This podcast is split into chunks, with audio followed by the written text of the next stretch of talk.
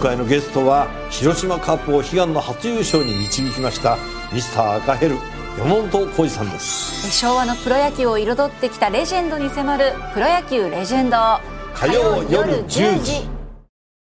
今週は東京医科大学皮膚科教授大久保ゆかりさんをお迎えして皮膚科の様々な病気を取り上げております、えー、今朝は小石脳胞症についてこれ聞いたことなかったんですが、うん、どういった病気なんですか、はい、はい、ありがとうございます。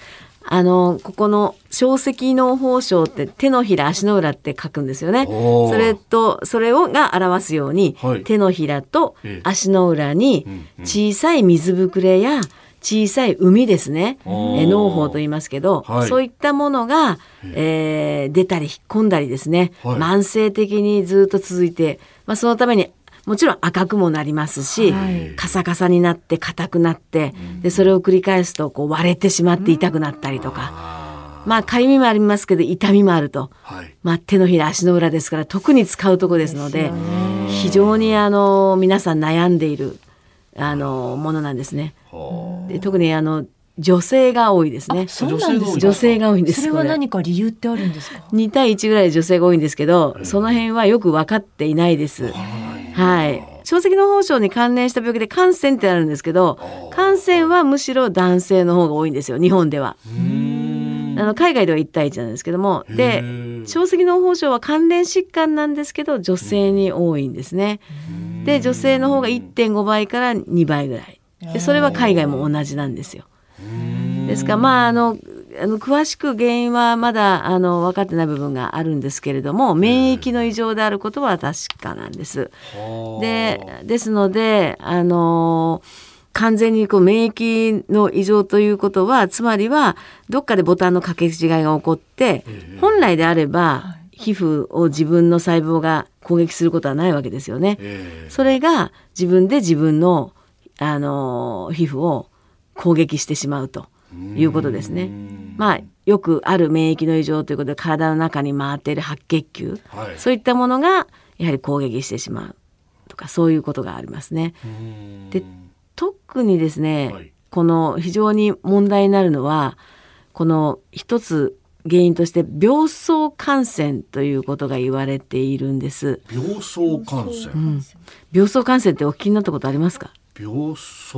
いやわかんないですね、はい、なかなか、体の中のどこかにですね、はい、えー、炎症がある。あるいは、うん、えー、静かなんだけど感染している。まあ菌が救っていると。はい。いうようなそういうところがあるとそこから離れた場所に何らかの炎症を起こしてしまうっていうそういうものなんですよ。離れたところなんです、ね、そうなんです。だから例えばですね扁桃扁桃病巣っていうのが非常に言われてます。なるほど、うん、これって治せるんですか？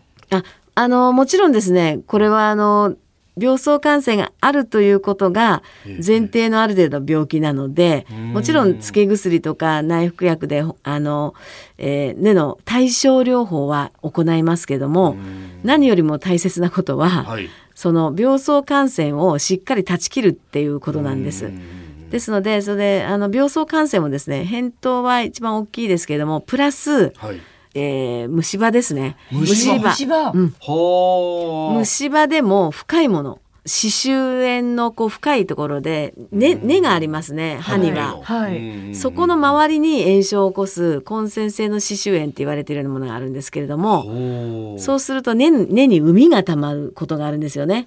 そういったものも全く症状がない人から、はい、やっぱ腫れて痛い人からいろいろいるんですけれどもともかくそういったったことが原因でやはり起こってくることがあるんです。ですから大きなものとしては扁桃。それから歯っていうことですね。うん、ただあのし 歯ですね。歯です。そうなんです。歯が大事なんです。えー、じゃあこの手のひらや足の裏にこう症状が出ていても検査す。るところはあの喉であったりとか歯であったりす。るわけです。そうなんです。です。からまずそこに病巣感染があるかどうかってことを、はい、特に一番最初には歯を調べます。歯です。かはいなるほどさああこの小石農法省について明日も引き続き伺ってまいります。東京医科大学皮膚科教授大久保ゆかりさんでした。先生明日もよろしくお願いします。よろしくお願いします。